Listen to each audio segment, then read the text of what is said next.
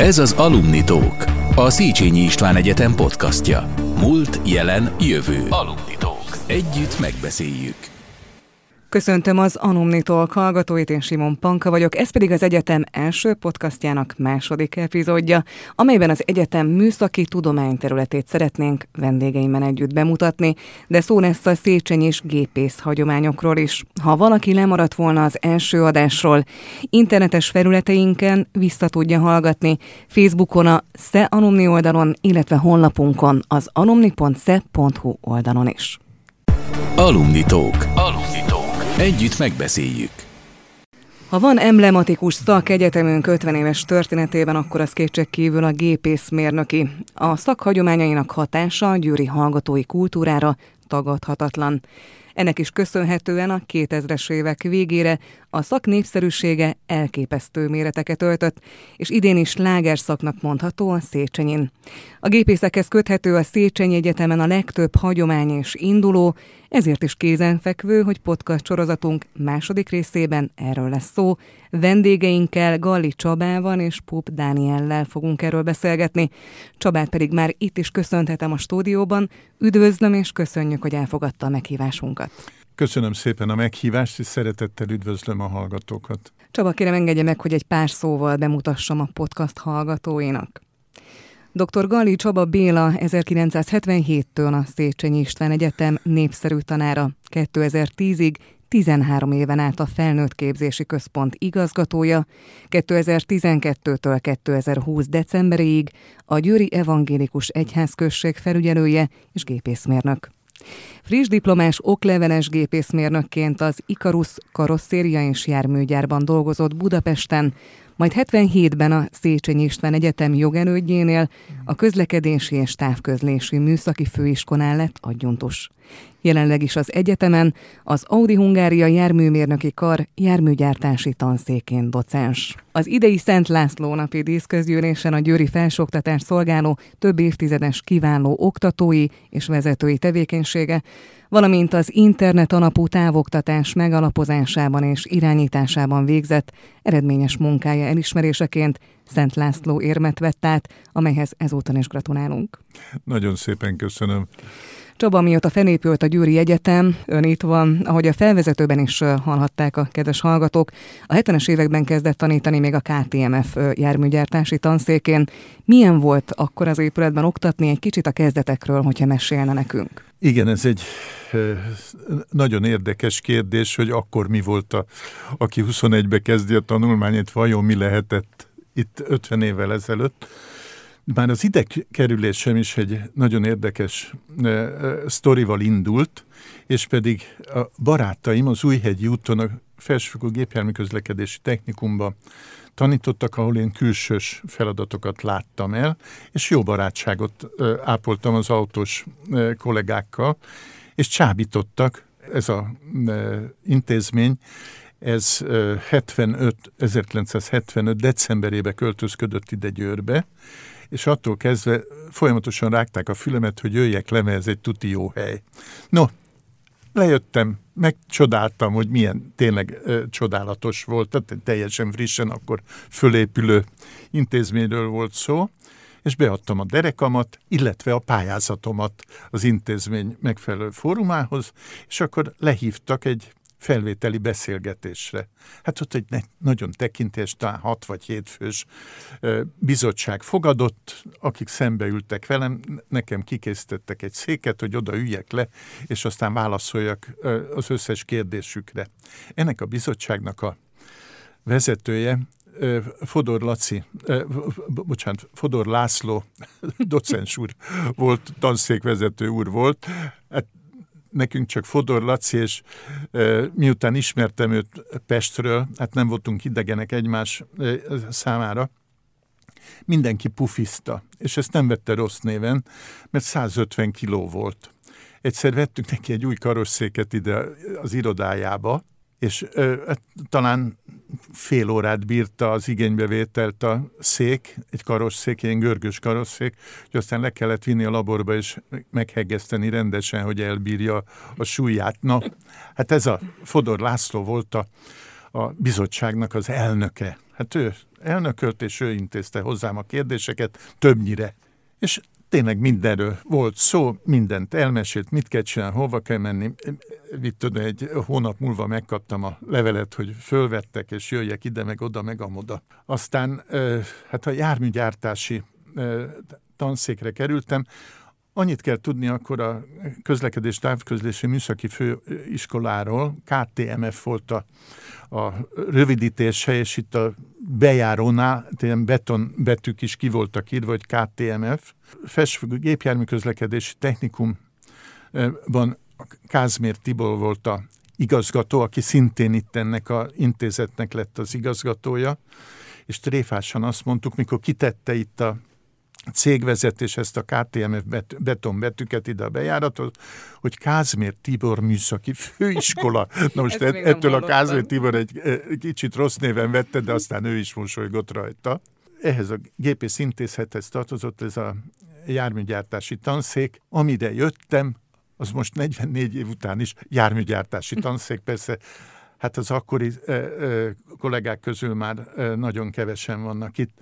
Most a fő, a lelki masszírozóm, az a dr. Halmos Emil kollégám volt, aki, hogyha azt mondom, hogy a barátom volt, akkor talán nem is fejezem ki magam kellőképpen. Mentorom is volt. Nagyon szerettem, és nagyon megsirattam, mert szegény nagyon korán elment, mert 2000-ben el kellett, hogy temessük szegényt. 15 évig voltunk egy szobába. Nagyon ismertük egymást, és azt hiszem, hogy kölcsönös volt ez a baráti szeretet egymás iránt. Tanszékvezetőnk a Vermes Guszti bácsi volt, aki az MVG-ből jött át, már a Rábából, bocsánat, csak akkor Magyar Vagon és Gépgyárnak hívták. Onnan jött át egy nagyon ö, ö, nagy tudású vasútmérnök kollega volt, de volt egy olyan feszültség a tanszéken, hogy abban az időben volt közúti járművek szakirány, meg vasúti járművek szakirány. És a Halmos Emil kollégámmal mi a közutasok voltunk, hát nekem a gépészmérnökségen belül a autómérnök a becsületes szakmám, tehát én azokkal foglalkozok, mert ahhoz értek egy kicsit. Minél idősebb vagyok, annál jobban úgy érzem, hogy milyen keveset ismerek belőle. És a másik szakirány volt a Vermes Guszti tanár úr, aki vasútgépész volt, és maga mellé vett egy Tolnai László nevű Leningrádba végzett fiatal tanársegéd fiút, és ők ketten vitték a vasúti képzést. Abban az időben a felvétel az 48 főre volt engedélyezve. Jók közül kellett kiválasztani a legjobbakat, és csak azokat vettük föl. Két tankörrel ment az oktatás, 24-24 fővel, tehát a nappalira 48 főt tudtunk fölvenni a járműgyártási tanszékre, és az eredetleg úgy volt elképzelve, hogy az egyik tankör a közúti, tehát az autós társaság, a másik tankör pedig a vasutas társaság és rögtön az első évtől kezdve ez egy elég nagy feszültséget generál, hogy a vasútgépész, tehát a vasutas szakirányba nagyon kevesen jelentkeztek. Mi lehetett ennek az oka? Hát kevés volt a vasutas uh-huh. szülő, mert gyakorlatilag az egy ilyen tradicionális családi foglalkozás, Igen. hogy a nagypapa is vasutas volt, vagy Beszkártnál dolgozott, és akkor a gyerek is odament, meg az unoka is odament, és hát ez egy nyugdíjas állás volt annak idén, azt úgy hát jellemezték, és azért nagyon szerettek. Ma is igen. Azért alapvetően, igen. És kevesen, mindenki autós akart lenni. Na ebből keletkezett egy feszültség a tanszékvezető úr meg köztünk, Halmas Emillel és köztem, mert úgy érezte, hogy elhappoljuk a okosodni kívánt hallgatókat, de hát erről szó, szó nem volt, hát semmi közünk nem volt, hogy ki hogy töltötte ki a felvételi lapját, és akkor hát ez úgy lett átidalva az első időszakba, hogy ö, akiket elutasítottak, az autós vonalra jelentkezetteket, annak fölajánlották, ha akarják, akkor fölveszik, de nem az autós szakirányra, hanem a vasutas szakirányra. De így, így azért mindig föl lehetett tölteni a 48 fős létszámot, de hát ez egy feszültséget gerjesztett, úgyhogy aztán a, a, a tanszékvezető úr az, azt mondta, hogy nem jó így, hogy közúti meg vasúti szakirány, hanem mindenki, mindenki tanítson, és nekem is meg kellett tanulnom a, a vasúti mozdonynak a szerkezetét, kialakítását, vezérlését, és a Vermes Guszti is megtanulta az autós dolgokat, és akkor ők is tanítottak autót, úgy volt elvágva, hogy ők a kormányzást, meg a futóműveket, mi meg az erőátvitelt tanítottuk az Emilkével, és akkor ezzel megszűnt a feszültség. El kell mondanom, hogy a Vermes Guszti tanár úrral, ameddig hivatalba volt, tehát addig vezetőbeosztott kapcsolatban voltunk. Egy szívélyes kapcsolat volt, de hát dominált. Amikor elment nyugdíjba, utána egy olyan bensőséges kapcsolatot sikerült kialakulnunk, hogy bármi gondja volt szegény Guszti bátyámnak nyugdíjasként, akkor mindig engem keresett meg, hogy jaj, hát ezt kellene, azt kellene, stb. stb. És úgy ö, nagyon összeszoktunk, és egy ö, nagyon kellemes bensőséges ö, kapcsolat alakult ki. El kell mondanom, hogy a Kázmér Tibor igazgatóral is ugyanez a helyzet alakult ki.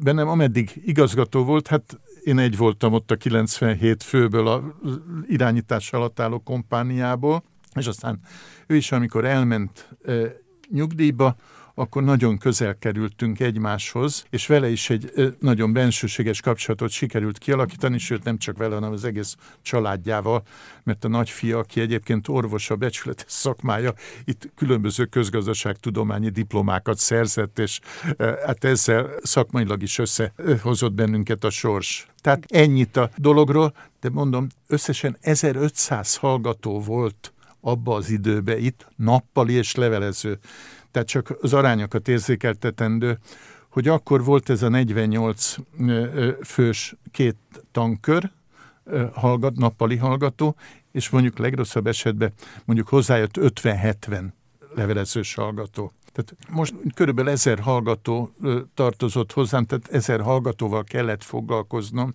a nappalin és az, a levelező tagozaton, meg hogyha volt továbbképzés, akkor még ez is belekeveredett de hát nagyságrendel több most a hallgató, mint annak idején volt. Viszont annak volt egy olyan előnye, hogy mindenkit névről ismert az ember. Most, hogyha tartottam egy 350 fős társaságnak egy előadást, mondjuk két-három-négy hallgató, aki ö, aktívan részt vett a, az előadáson, hát azt megjegyezte az ember.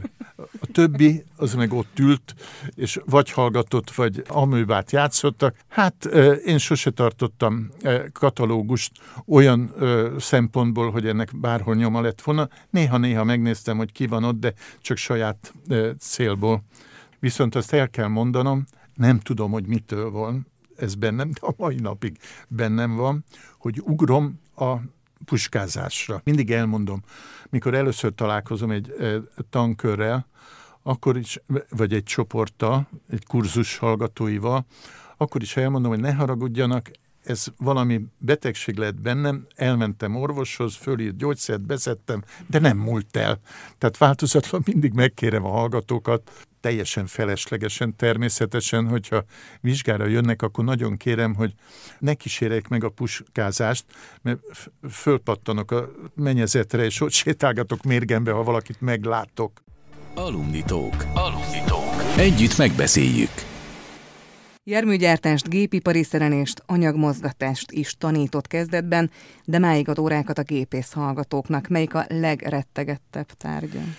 Ezt nem egyszerre tanítottam természetesen, az elején csak járműszerkezeteket, meg belsőgesi motorokat, meg ö, elektrovillamosságot, tehát autós mhm. tantárgyakat tanultam, csak aztán, vagy tanítottam, és aztán meg tanultam is, tehát nem botlott a nyelvem, mert mindig nagyon sokat kellett tanulni, de nem úgy voltam, mint a váltás után a orosz tanárok, hogy hát miután az orosz nyelv oktatása megszűnt, lehetett választani, hogy angolt, németet vagy mit fog tanítani, és akkor ő egy leckével előbbre tartott, mint a, akiket tanított. Tehát nem ilyen rendszerben, de sokat kellett tanulnom nekem is az, hogy könnyedén, papír nélkül tudjam elmondani a mesémet. Ezekből a tantárgyakból aztán mindig változott, hogy most ne ezt tanítsuk, most azt tanítsuk, most aztán ezt a tantárgyat átadták, mert rendezték a tanszékek közötti tantárgyrendszereket, és akkor ezeket a járműszerkezeteket, meg a belsőgési motor, tehát az autós témát, azt átadták a közúti és vasúti járművek tanszékének. Mondom, én itt tettem le a garast ezen a tanszéken, én maradok itt. Tudnék, ott a másik tanszéken már kialakult egy tantárgyi oktatói struktúra Tehát akkor, hogyha oda megyek és beállok a sor végére, hát nyilván azt a tantárgyat fogják odaadni, amit, amit senki nem akar Igen. tanítani. És e, akkor jöttek ezek az anyagmozgatás, meg a e, gépipari szerelés. Hát az, hogy ezek közül melyik volt a leghúzósabb, én azt mondom, hogy e, a vizsgaoldalról közelítve, tehát nem a tananyagnak a tudományos tartalmát illeti, a gépipari szerelési vizsga volt a leghúzósabb, és ezért haragudtak is e, rám a hallgatóknak egy része. Ez a vizsga, ez két részből állt. Irattam egy beugró feladatot, tehát azt kellett látni, hogy a különböző gépelemekből hogy lehet egy komplet gépet fölépíteni. Hát ehhez viszont a műszaki rajz elengedhetetlen. És hogy, hogy nem, a hallgatóknak egy jelentős része, nem bántó szándékkal mondom, de a rajzolvasásról valami keveset tudtak. És ez a beugró ö, dolgozat ezt ö, úgy zajlott, hogy adtam egy, egy összeállítási rajzot, mindenkinek kiosztottam, és azt kellett megfogalmazni, hogy ezt milyen sorrendbe kell az alkatrészeket egymással összeépíteni, hogy az valósuljon meg, amit a rajzon lát. Ha valaki nem látta, hogy mi van lerajzolva, tehát nem tudta a rajzot olvasni, de ezt minden évelején elmondtam. Tehát ez az alfája a gépészeknél, és én ezt megköveteltem a hallgatóktól, de ezt mindig az első találkozásunk alkalmával ezt elmondtam. Most ennek dacára rendkívül sok elégtelen született. Volt egy kislány, aki bejött hozzám, erre úgy lehetett fölkészülni, föltettem tíz ilyen összeállítási rajzot a tanszéknek a weblapjára, onnan le lehetett tölteni ezt, és abból a logikából indultam ki, hogy ha valaki tizet jól meg tud csinálni. Hát a tizenegyediket miért ne tudná jól megcsinálni? Jött egy e, hallgató lány, otthon feldolgozott, mit a négy-öt összeállítási rajzot, és hogy beszéljük át, el is kezdtük a beszélgetést, és akkor volt egy olyan rajz, hogy olyan 98%-os jósággal megcsinálta, de volt benne egy apró hiba, de egy lényegi hiba. És mondom, hogy kis csillag, ne haragudjon, ez itt nem jó. Nézze meg még egyszer, hogy mi a hiba. Hát egy darabig nézeget, összefogalma sincs. Hát mondom az összeállítási rajzon, hát tessék nézni, itt van ez a vonal. Az mit jelent önne? Hát ez a szegény teremtés meg elkezdett sírni. Jaj, mondom, haragudjon, hát nem megbántani akartam, hát mit mondtam most rosszat? Azt nem tetszett rossz rosszat mondani, de fogalmam sincs róla.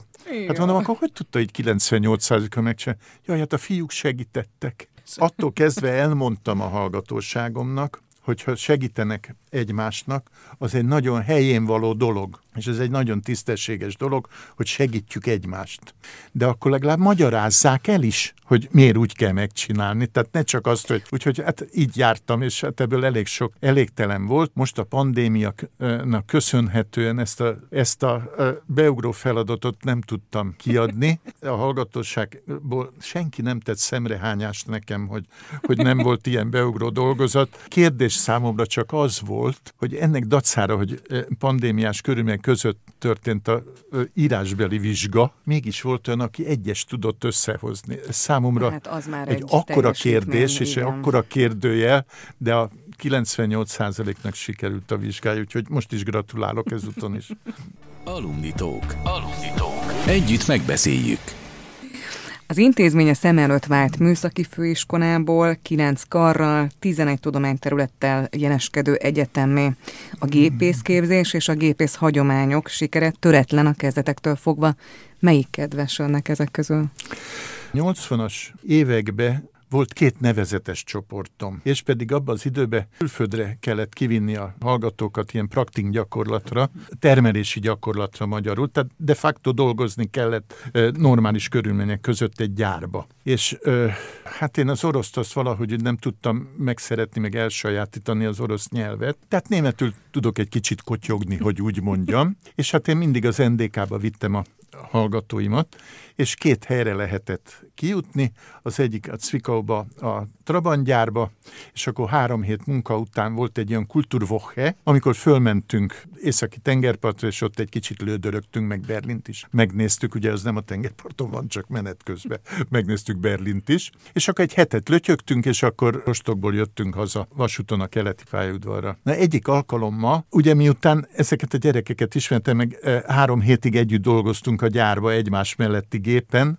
Egy olyan jó barátság alakult ki a hallgatók és köztem. Megcsináltuk a házi feladatot, tehát a három hetet lenyomtuk, becsülettel, baj nélkül, baleset nélkül, ugye ez nagyon fontos dolog. És utána elmentünk Berlinbe és Rostokba. És Rostokba az utolsó esténken hát elmentünk sörözni. És söröztünk, hát én tíz órakor ott hagytam a gyerekeket, már bocsánat, a hallgatókat, és elmentem lefeküdni. De mondták a tanár úr, mi még maradunk. Hát mondom, persze én is maradnék, ha 20 éves lennék, úgyhogy maradjanak nyugodtan. És aztán elmentem a szállásra, lefeküdtem, aludtam, egyszerre csak fölráznak. És ott van egy bőrkabátos fazon, és ébrezgett. Hát nem tudtam, hogy ki a bánat ez, hogy mit akar itt, meg mit keres a szobámba.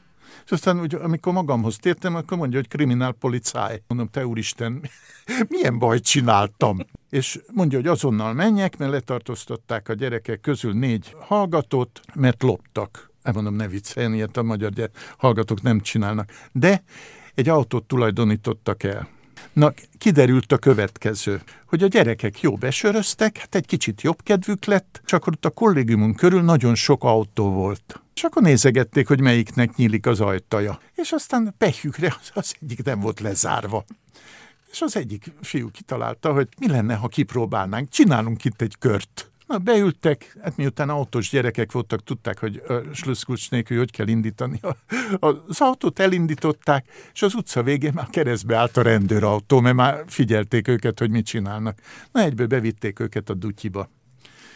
És ilyenkor az lett volna rend, hogy jegyzőkönyvet vesznek föl, külügyminisztérium átír a külügyminisztérium, külügyminisztérium ide a intézmény vezetésének, és akkor ennek valószínűleg az lett volna a retorziója, hogy akkor vagy örök életre az összes felsőoktatási intézmény kitiltják őket, vagy pedig, hogy mit tudom, öt évig nem folytathatják a tanulmányokat. Ez a két... Hát akkor azért súlyos. Hát, tehát egy Igen. nagyon súlyos, ö, ö, hát előkaptam az összes német tudásomat, és a apró szentekre is megesküdtem, hogy olyan példás büntetést fognak ezek kapni a gyerekek, hogy ne fárasszuk itt a minisztériumokat, meg mit tudom én. Most azonnal szedem a sátorfánkat, még maradtunk volna két hétig, ugyanez nem igaz persze, de akkor most azonnal elmegyünk reggel.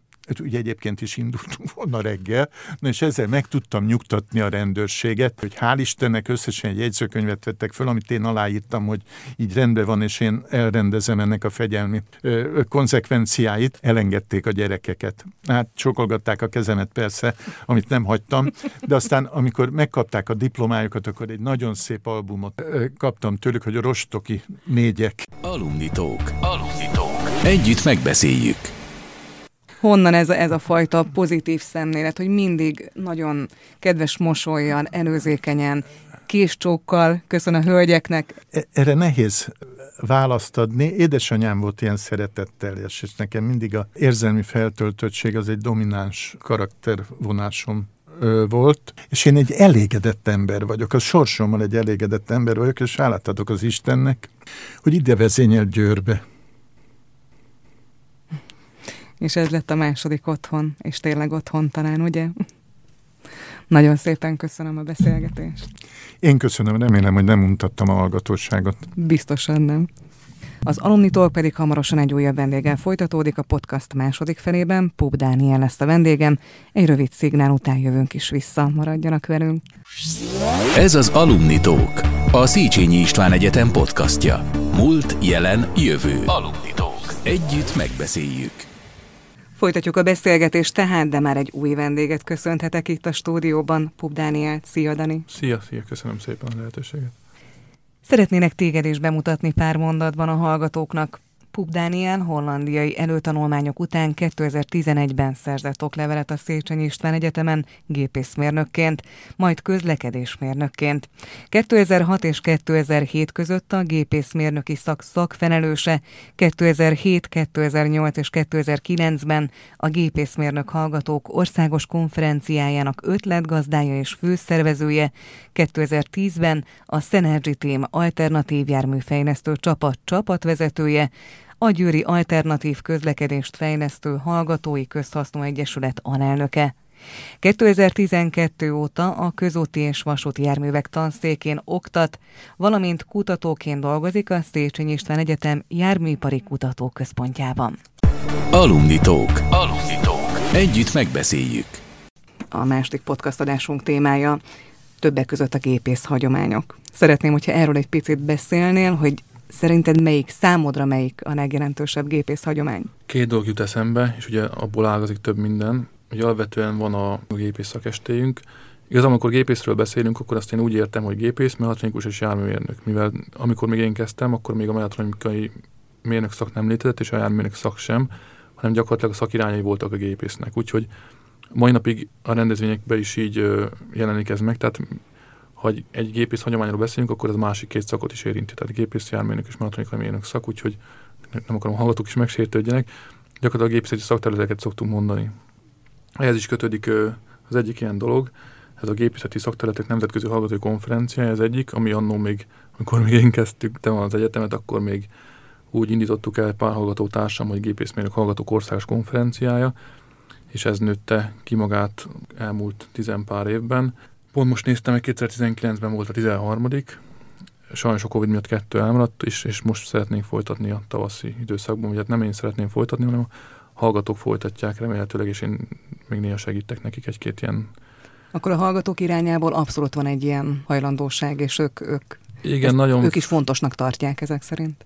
Igen, igen, annak, amikor kezdtük, tehát még egy szakként alapítottuk ezt a konferenciát, egy pár hallgatótársammal, én voltam akkor pont a szakfelelős, és így ötleteltünk azon, hogy mit lehetne, hogy lehetne megismerni a többi egyetem hallgatóit, mondjuk egy BMS hallgató, egy, egy szegedi, egy, egy kecskeméti mérnök hallgató, vagy egy óbudai bánk is gépész hallgatót, hogy tudnák megismerni, ők mit csinálnak, vajon mit tanulnak, vajon ez volt az alapkiinduló ötlet, és ezen ötleteltünk, hogy na, hogy lehetne ezt úgy összehozni, találkozzunk közösen ezekkel a hallgatókkal, és még ezt valaki meg is finanszírozza, ezért kellett egy értelmet Ami találni. nem elhanyagolható azért. igen, igen, mert nyilván senki nem akarja finanszírozni a mi több napos találkozónkat. Ezért kitaláltuk, hogy akkor ez nyilván ez legyen egy konferencia, egy szakmai fórum, hiszen szakmailag is meg akartuk ismerni egymást, nem csak barátilag. Nagyon sokat agyaltunk róla, hogy előadásokat hozzunk, vállalatokat hozzunk, érdekes ipari témákat hozzunk be. Majd egyszer jött az ötlet, és ez lett a konferencia lényeg, és ez a mai napig ez a lényege. Ez gyakorlatilag egy szakmai versenyszerűség és konferencia egyben, és itt vállalati problémákon dolgoznak hallgatók csoportokban a négy nap során, és ez úgy néz ki, hogy nem BME és nem Óbudai Egyetem csapata van, és nem SZES csapat, hanem vegyes csapatok vannak, sorsolással alakítjuk ezeket ki, és ö, ehhez rendőjük a céges feladatokat.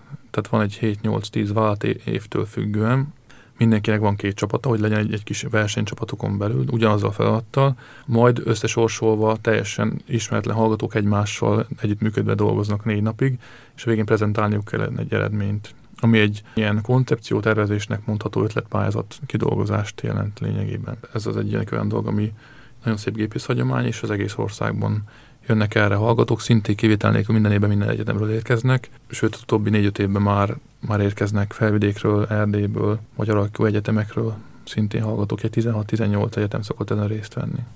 Alumni Talk. Alumni Talk. Együtt megbeszéljük. Mi az, amit te Széchenyi és gépészmérnökként büszkén említesz, hogyha, hogyha az egyetemről van szó, amiről azt gondolod, hogy ezt ennek az egyetemnek köszönheted? Én amikor bejöttem elsősként az egyetemre, már valahogyan éreztem, tudtam, hogy itt fogok maradni. Nem tudtam még, hogy hogyan, milyen lehetőségben. Egyből hökös lettem, aztán szakfelelős, voltam mintázati vezető, meg, meg egy csomó fél dolgokba bele, belenyúltam és az a szerencs, hogy itt tudtam maradni, és a szakmámat tudtam itt maradni. Ugye ez úgy alakult, hogy annól megalapítottuk a, a Szenergy csapatot, amiről beharangozóban szó is volt, ez egy elektromos versenyjármű fejlesztő csapat, és ennek a révén, amikor végeztem, pont akkor szerencsésen alakult az időszak, pont akkor alakult a Járművek Kutatóközpont, és ott is a tanszéken tudtam elhelyezkedni, tehát a kutatóközpontban végzem a kutatási tevékenységemet, ott viszünk különböző projekteket, és a, és a tanszéken pedig oktatok. Tehát igazából én ezt kaptam, hogy egy, egy jövőképet, amit úgy gondolom át is tudunk adni fiataloknak is, és van, van itt ez egyetlen perspektíva, hiszen már ezekből a mi csapatunkból is, annó a Szenergy csapatból is, hát több mint 15 hallgató van, aki állandó dolgozik kutatóként vagy oktatóként, és ezek fiatal 20-30-as éveikbe járó kollégák. Elkerülhetetlen a kérdés, mert biztos, hogy volt kedvenc oktatód, vagy akire, akitől úgy érzed, hogy nagyon sokat tanultál és kaptál, ki volt ő, illetve hogyha valami, valami sztorid van vele kapcsolatban, akkor kérlek hozd meg velünk. Még nem tanított, de most, most közvetlen kollégám és felettesem is, dr. Sauter Ferenc. Ővele van egy, egy, egy érdekes sztorim, hogy annak, amikor én kezdtem és elkezdtük a Szenergy csapatot tervezni, vagy létrehozni, akkor megkerestük még dr. Varga Zoltánt, és dr. Sauter, akkor még csak Sauter Ferencet, 20-as évei közepén járt, hogy itt vagyunk 7-8-an a folyosóról, meg órákról, ismerjük őket, valamit szeretnénk csinálni, adjanak egy pár ötletet. Tudtuk, hogy a Varga ő ilyen elektromos járművekért oda volt teljesen, és pont akkor jól jött ki a lépés, mert Sauter felét meghívta a Shell, a Shell szervezte a Shell Ecomat a Europe nevű üzemanyagtakarékossági versenyt, és akkor kezdték jobban promótálni ezt. Ugye ez már ez a világ legnagyobb üzemanyagtakarékossági verseny, ami hallgatói verseny. Itt 5000 hallgató vesz részt nagyjából 200 csapattal, és ez egy bekerüléses verseny, és az ország gondolkodom, hogy hány ország, tehát Európa plusz, plusz Ázsia tartozik ebbe a Selekomat Európa, csak a neve megmaradt Európnak. Mi kategóriákban 30 pár csapat versenyez. És akkor az érdekes sztori felével kapcsolatosan, mi hallgatóként, amikor már készültünk erre a versenyre, akkor nem voltunk a laborban, kicsit meg voltunk lőve, mert éppen hegeszteni kellett volna a versenyautónk vázán valamit. Ugye nem voltunk jogosultak, nem volt ott oktatólaborba, csak szerelgettük ott a járművalkat össze, és pont jött a most hívom Fecónak, mert most így egyszerű, pont jött öltönybe, hogy megy valami rendezvény, egy 10 perc múlva el kell indulnia, de hogy hogy állunk, mert egy pár nap múlva mentünk ki a versenyre, akkor éppen Franciaországba, és mondtuk, hogy hát vaj, vaj van, mert meg kell hegeszteni ezt a kis részt, de ehhez nem értünk, ezt még nem tanultuk, vagy hát nincs is hegesztővizsgánk, és akkor levette az öltönyét, az ingét, magára csavolt egy törölközött, meg fölött egy hegesztőköpen, gyors, meghegesztette, és akkor három perc múlva ment, ment a vissza öltönybe tovább a rendezvény. Ez hát elég vicces volt hallgatóként ezt így átélni. Tapasztalatait szerint a fiatalabb generáció, akár a mostani hallgatók mennyire összetartóak? Két év ezelőtt lennénk a Covid helyzet előtt, akkor azt mondanám, hogy nagyon, nagyon összetartók, nagyon ügyesek. Vitték tovább a szakestét, a gépész konferenciát, vitték tovább a hallgatói versenycsapatokat. Ez nagyon sok mindent leállított két évre, de, de van remény szerencsére, tehát most beszéltünk meg jövő hétre a találkozót a gépész szervezőkkel, meg mechatronikai mérnök hallgatókkal erre a, a gépész konferenciára a felkészülésre. A versenycsapataink, ugye a Synergy kívül nagyon aktív az ART és a Synergy csapata is, meg még a Senavis betonkenú csapattal is van kapcsolat, tehát a négy versenycsapatunk nagyon-nagyon aktív, folyamatosan Covid alatt is azért küzdeniük, hogy hadd jöjjenek már a kollégiumba be, meg hadd legyenek itt a laborba. Úgyhogy van remény szerintem, ugye mások a mai hallgatók, más platformokon kommunikálnak, mint mi, de szerintem ugyanúgy van közösség, csak nem feltétlenül minden személyes, tehát sokkal többet vannak egy virtuális térben. Elmondható akkor, hogy a Széchenyi csapatszellem, mint olyan, akkor ez egy abszolút létező Abszolút létező, most ugye volt felkészítő napok, azért párszor szerencsére hallottam is még a gépész indulót, úgyhogy azért van, azért építik a csapatot. De nyilván most nagyon nehéz ezt, mert ez egy szép, szép feladat nekik a mostani hallgató önkormányzatos csapatnak ezt végigvinni. Amire szerintem az egyetem nagyon büszke lehet, és, és mi is büszkék lehetünk, mint oktatók, az ugye az egyetemnek a versenycsapatai, amik nagyon nagyban kötődnek a gépészmérnök szakterülethez, így mondom a, három szakot összefoglalva van. Ugye beszéltünk már a Synergy csapatról, de nem, nem szabad elfelejteni az Arabona Racing teamet se, meg a Synergy motorfejlesztő csapatot se. Ugye a legelső volt a mi csapatunk, ugye mi villamoshajtású járművel versenyeztünk annó, a, utána rá egy évre alakult a Synergy csapata, és 2014-ben alakult az Arabona Racing team, és nagyon szerencsés egyrészt az ő eredményekre mind a három csapatért büszkék lehetünk, ország országos és világszinten jegyzett eredményeik vannak. Európai versenyek is nagyon szép eredményeket érnek el.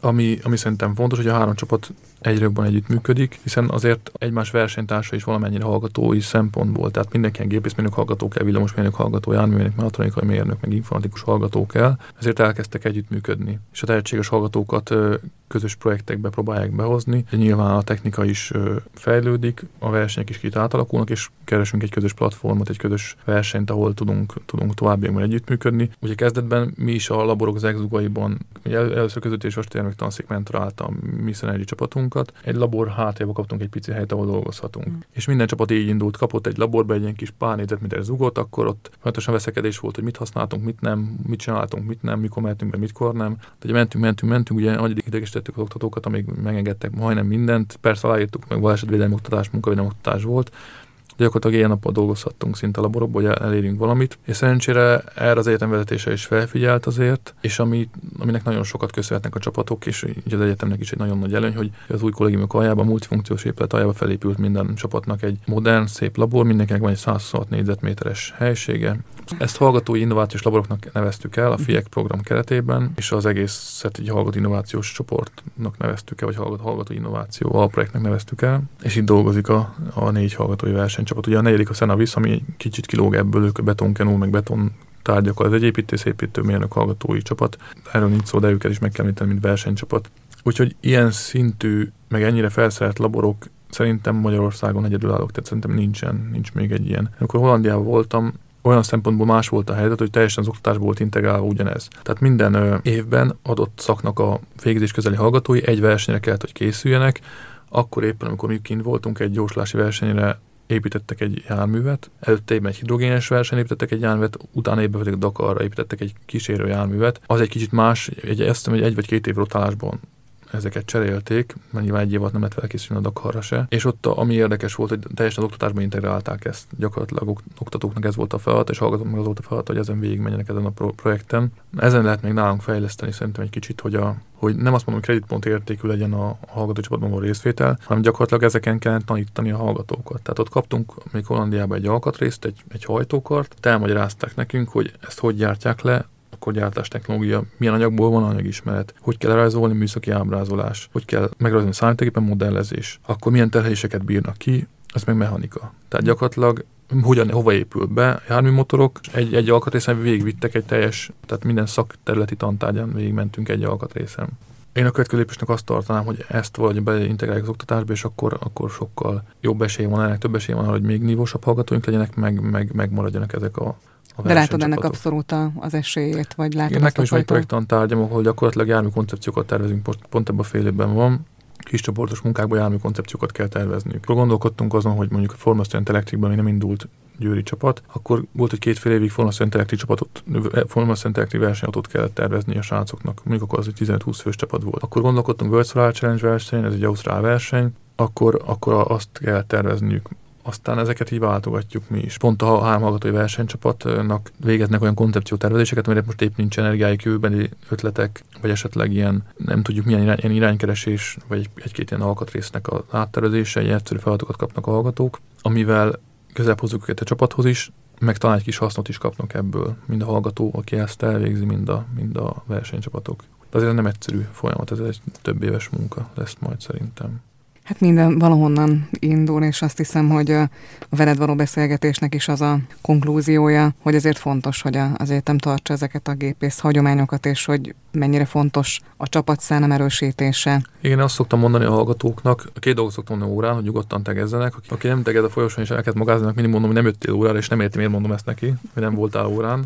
A másik, amit szoktam mondani minden ilyen, ilyen hallgatói fórumon, hogy Szerintem az a fontos, hogy valamit csinálnak, van plusz munkát. Ha hallgató önkormányzatban dolgozik, fotós lesz, vagy valami rendezvényszervező lesz. Miért tartod ezt fontosnak a közösség miatt, vagy maga a munka, morál fejlesztése, a, hozzáállás kérdése? az emberek hozzáállása. Tehát valami pluszot kell végezni az egyetemen szerintem hallgatóként, nem elég, hogyha csak tanul, mert nem mérteti meg magát egy másik, tehát nem fejlődnek a kompetencián, nem mérteti meg magát, és nem lesz annyira versenyképes. Hogyha egy versenycsapatban készül fel, ott szakmailag is nagyon versenyképes lesz, hogyha karitatív munkát csinál egy hallgatói szeretben, akkor pedig a személyes kompetenciái fejlődnek.